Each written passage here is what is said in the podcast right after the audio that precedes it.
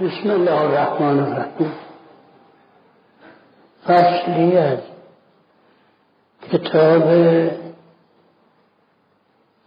مصباح الشریعه و مفتاح الحقیقه.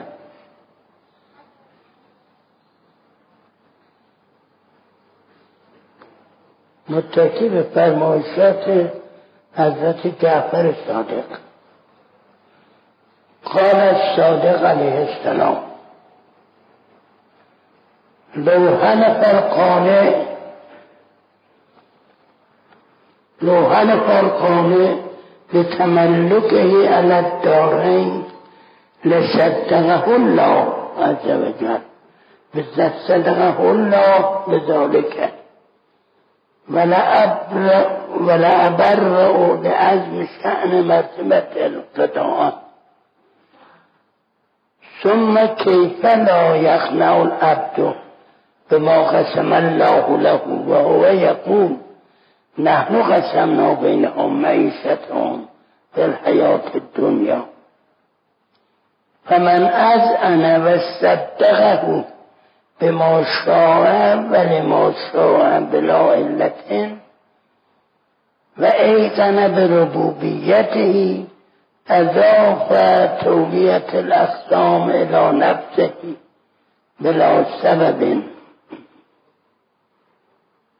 ومن قنى بالمقسوم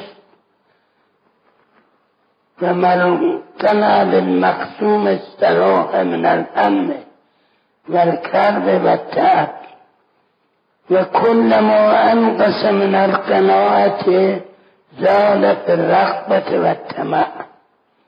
والتماء والتماء والرغبة في الدنيا أسلام لكل شر وصاحبهما لا ينجو من النار إلا أن يتوب عن ذلك.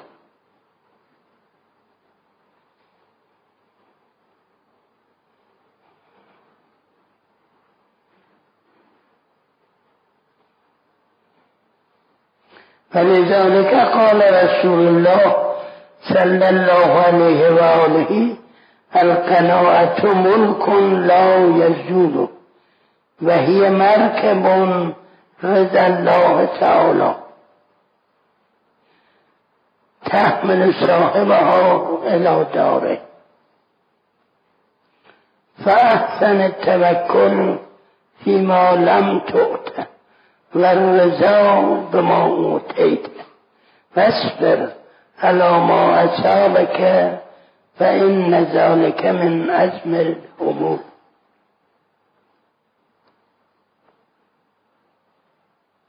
در قناعت قناعت یک لغت است که خب هم در فارسی هست هم در عربی هست و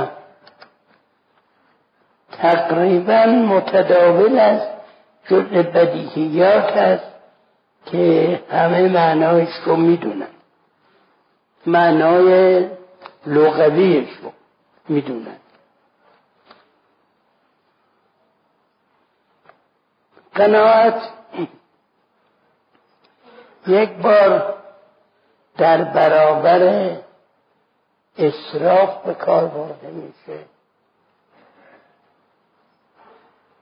یک بار در مقابل طمع و آز یعنی وقتی میگن کسی قناعت کند یعنی اصراف و زیاده روی نکنه.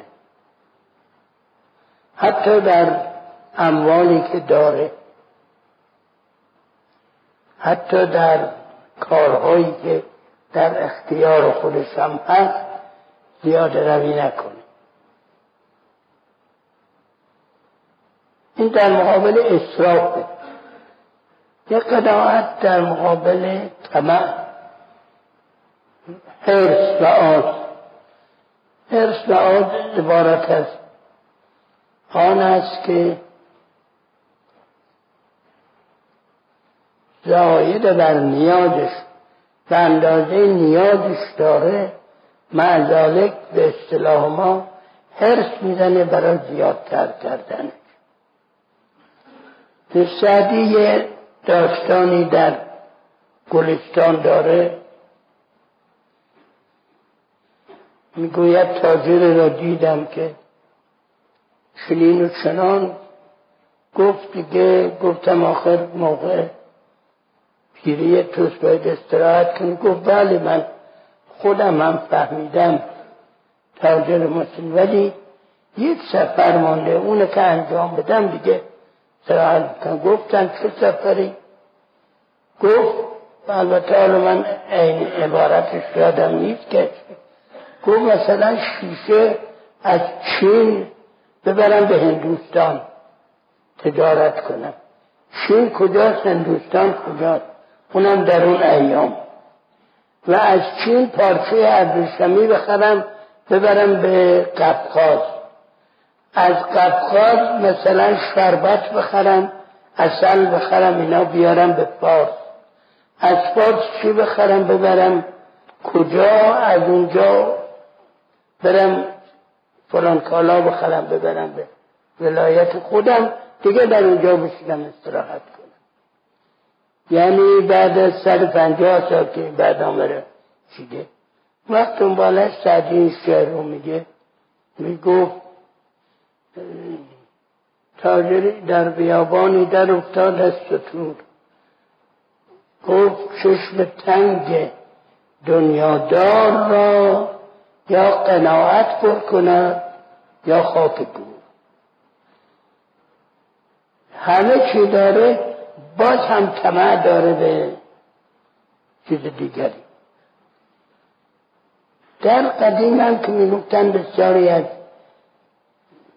سلاطین طمع به خاک داشتن.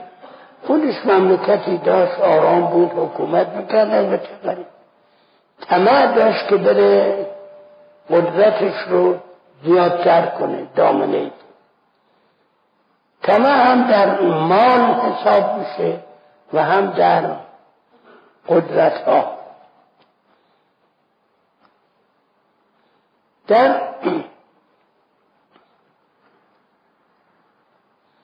به این معنای در مقابل اصراف مثلا گفته میشه یه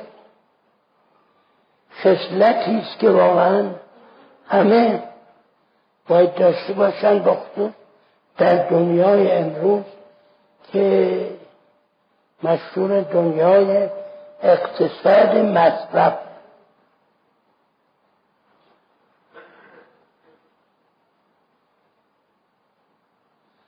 چنانچه در این قاعده قناعت به این معنا در جامعه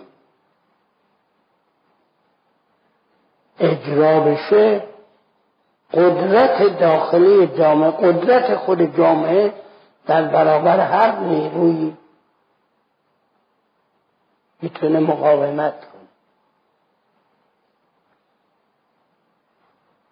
داستان حالا به مناسبت بد نیست کرد کریم خان زند اسمشو پادشاه نگذاشت.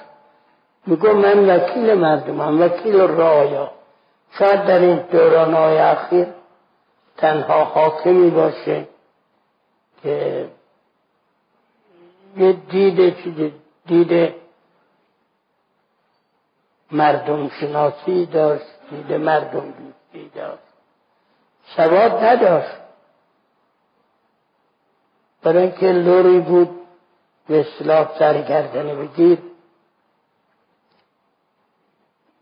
این وقتی می که تجار هلندی آمدن و از این اجازه گرفتن دربار رفتن پیشش گفتن که ما در هلند یه ظرفهای چینی هایی می‌سازیم خیلی زیبا. الان هم دیدید چینی های چینی های هلند خیلی قشنگ و زیباست اون وقت بیشتر به و شما اجازه بدید اینا رو ما بیاریم تجارت کنیم مردم بگیرن خیلی زیباست بخرن. گفت بده یه یکی شما ببینم. یک بالیه ای در آوردن. بالیه ای دادن بهش نگاه کرد و گفت بله خیلی قشنگه. انداخت به هوا. این ظرف اومد تو این شکست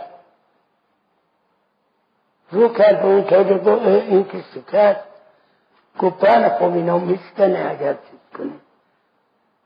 صدای رد گفت اون بالیه منه که آبگوش بخورم پیش بیاره. خب بادیه را آوردن مسی انداخت بالا اومد پایین دید هیچ کارش گفت این درد ما می‌خوره. اجازه ندارون تجارت بکنه. این به اصطلاح قبول قناعت به عنوان یک قاعده اجتماعی.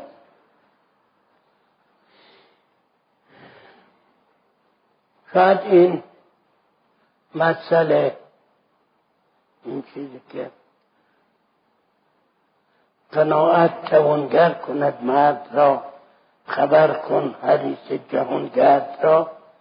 یا ضرب المثل علبی از من قناع و زل من طمع. کسی که قناعت کرد عزیز شد و کسی که طمع کرد ذلیل شد. به این حساب حضرت فرمودن حضرت جعفر صادق فرمودن اگر آدم قانع نزد من قسم بخوره که بگه من دنیا و آخرت رو دارم من میگم خداوند تصدیق کرده یعنی همین جوری که میگی و خداوند من مرتبه قناعت رو خیلی بالا دانسته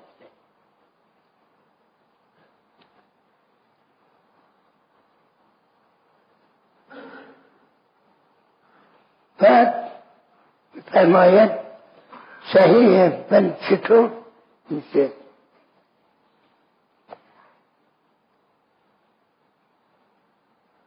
خداوند فرموده است که نحن قسمنا بینهم معیشتهم فی الحیات دنیا ما معیشت مردم رو در بین اونها معیشت روزی دنیاییشونه قسمت کردیم مرتب و منظم کردیم. خب وقتی خداوند این کار رو کرده چطور یه بنده به خودش حق میده؟ که به اون که خدا بهش داده قناعت نکنه.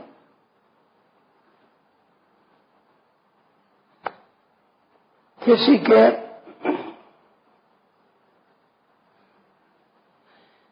اذعان کنه تصدیق کنه و قبول کنه اون چه که خداوند اراده کرده است و اون چه خداوند بدون دلیلی مقرر کرده اراده کرده و به ربوبیت خدا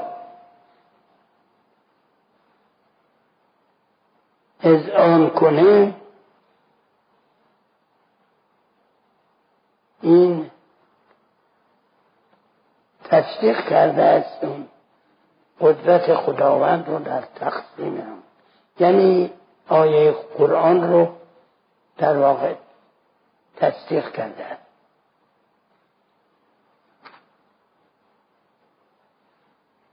اینجا یه بحث پیش میاد که خب اگر همه باید به اون چه قناعت کنن به اون چه می‌رسه قناعت کنن پس تکلیف تکامل رشد به اصلاح امروزی چی میشه؟ و به علاوه مردم را از فعالیت باز میداره. ولی اینطور نیست این کسی که بخواد قواعد حالا خیلی رسمه. قواعد اخلاقی الهی رو به نفع خودش به نفع میل هوای خودش تفسیر کنه ممکنه اینجور بگه ولی اما خداوندی که قسمت کرده. رودی ها رو زحمات هم قسمت کرده. زحمات هم از رودی ها زحمت به دست آوردن گندم رو گذاشته به عهده زاره. بنابراین زاره اگر این کار نکنه به قسمت خدا راضی نیست. بر قسمتی که خداوند براش معین کرده اعتراض داره. آسیابان رو به یک کار مشخصی معمور کرده و قسمتش این کار کرده همینجور تمام مراحل. یعنی هر کسی یه قسمتی یه چیزی داره سهمی داره از این زحمات جامعه و یه سهمی داره بعد از اون اجری که بهش می‌رسه. به اون اجری که بهش می‌رسه باید راضی باشه. به اون اجر با کمال رضایت قبول کنه منتها کوشش بکنه که خداوند بر کوششش اجر بیشتری قائل بشه. این هم منافاتی با خود قناعت نداره. به این معنی که در همه دستورات شرعی و فرمایش بزرگان ائمه پیغمبر آمده است که کسی اگر زحمت بکشه برای اینکه به خانوادش معاش بهتری بده یعنی بتواند برای خانوادش مثلا برای هر قضا یه میوه هم حاضر کنه. و یا زحمت بکشه به نیت اینکه به مردم خدمت کرده باشه. مردم بندگان خدا هستند. خداوند فرموده است که این مخلوق اعضای خانواده من هستند. به منزله اعضای خانواده من. البته اگر کسی به اعضای خانواده ای خدمت کنه رئیس خانوار خوشحال میشه. این هم به قصد رضایت و خوشحالی به اصلاح. این مثال می‌زنیم برای که مطلب فهمیده بشه. به مردم خدمت کنه آرامش اونا رو فراهم کنه تا رئیس خانواده یعنی خداوند که فرموده است اینا خانواده منه رئیس این خانواده تا رئیس خانوار از او خوشحال باشه به این نیت اگر زحمت بکشه اون زحمتش هم عبادت.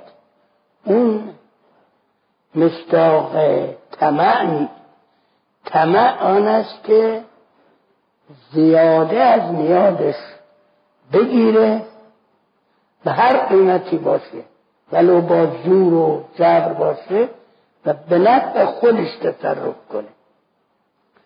و الا هست در در روایات هست که علی علیه السلام شخصا دل می‌زد و درخت خرما که رسم بودن اونجا درخت خرما می بعضی روایات هست که هزار درخت خرما یا هزار باغ فرق می‌کنه هزار درخت خرما حضرت با زحمت کشی خودش فراهم کرد. ولی وقتی به بار میشه وقت می‌کرد برای مردم. خود حضرت اموالی داشت ثروتی داشت نتیجه زحمت کشی خودش. ولی هیچی برای خود نگه برای مردم. کار می‌کرد. اون داستان ائمه ما همه همینجور بودن. اون داستانه که حضرت باقر علیه السلام حضرت باقر چاخ بودن اینقدر در تذکرت الاولیام هست که چند نفر می آمدن مدینه دو سه نفر دم دروازه دیدن پیرمردی نفس می‌زنه عرق میرزه و بیل می‌زنه. یکی از اینا گفت برویم پیرمرد رو نصیحت کنم که در این سن دیگه چیز نیست. حالا نمی‌دونم شناخت یا نشناخت حضرت آمد خدمت حضرت گفت که یبن بنظرم شناخت. برای اینکه گفت یبن رسول الله از شما شایسته نیست در این سن اینقدر زحمت بکشیم برای دنیا و اینا. حضرت فرموده من زحمت می‌کشم برای این که امرار معاش خودم و خانوادم رو تأمین کنم و دست نیاز به سوی ناکسانی مثل شما دراز نکنم. این خجالت شد درگشت گفت من رفتم او رو نصیحت کنم او من نصیحت کرد. علی علیه السلام هم که اون داستانش شنیدیم که مردی گفت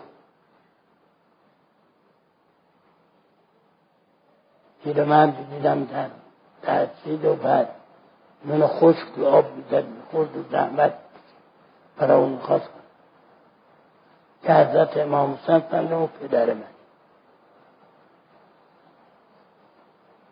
این زحماتی که میکشیدن با اون قناعت که مورد نظر هست مورد نظر الهی هست منافات نداره.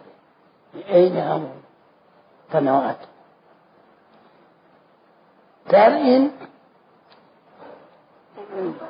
که به اصلاح به قناعت در مقابل اصراف و زیاده روی یک قاعده است که اگر در دنیای امروز تجربه بشه بسیاری از مشکلات جوامع حل میشه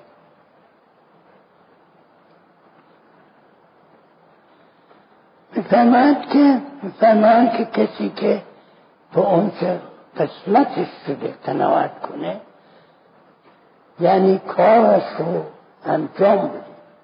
کاری که خداوند فرموده اونم قسمت شده انجام بده و بعد اون چه آیده شد به اون رضایت بده قناعت کنه از هم و کرب و خلاص میشه.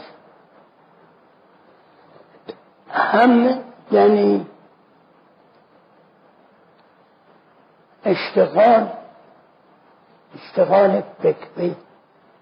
و اون چه میشه گفت استرس به اصطلاح امروز. نگرانی هایی که در فکر هست که چی بکنن چکار کنن کجا برن کرب به رنج و زحمت. از زحمت اضافی راحت میشه. یعنی وقتی که راضی بود به این اون چه به دستش آمد راضی طمع زیادتر نداره و درد و رنج هم همین برای اینکه کار زیاد کردن دائره بر قدرت کردن تعب درد و ناراحت به هر اندازه ای که انسان قناعتش کم بشه بر دنیا خواهیست دنیا دوستیست و طمعش زیاد میشه. و این دنیا دوستی و طمع دو تا اصلی هستند که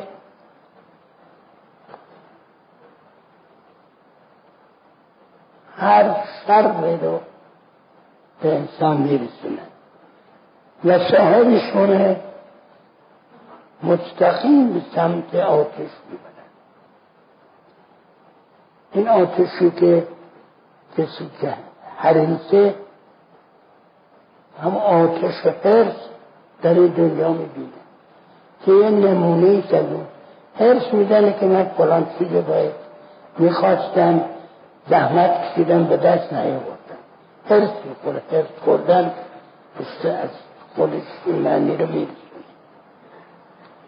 مگر اینکه از این حالت برگرد.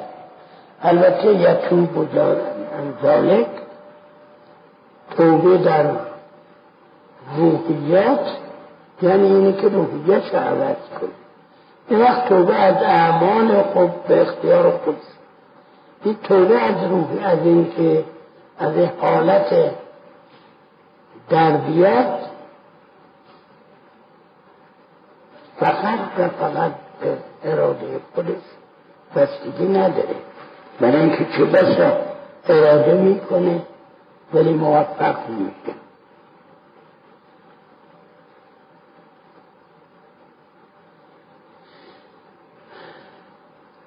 به همین جهت هم میگه.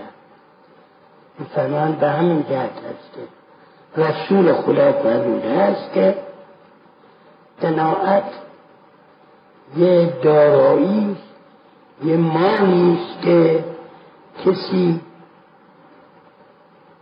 اون رو داشته باشه هرگز این مالش از بین نمیره. یعنی روحیه است که همیشه اون رضایت رو داره. و سوار بر یک اسبی بر یک مرکبی است مرکب رضای خدا. یعنی رضای خدا او رو می‌بره به سوی خداوند. این برای اینکه قناعت همینجوری صحبت شد در اون قبل گفت اول گفت. فرمودن حضرت قناعت از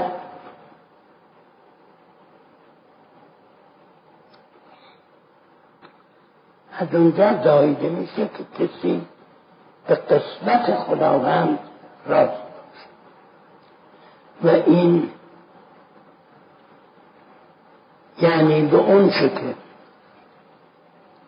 خداوند نداده بش توکل کنه بر خدا. بخواد بر دنبال شد. و اون که نداد خداوند رضایت بده. در البته به دست پیغمبر دست خدا. انما دلیل چیز هم گفتن که اون آیه قرآن انما یبایعونک یا انما یبایعونک انما یبایعون الله ید الله تو دست تو دست دست بیعت تو دست بیعت.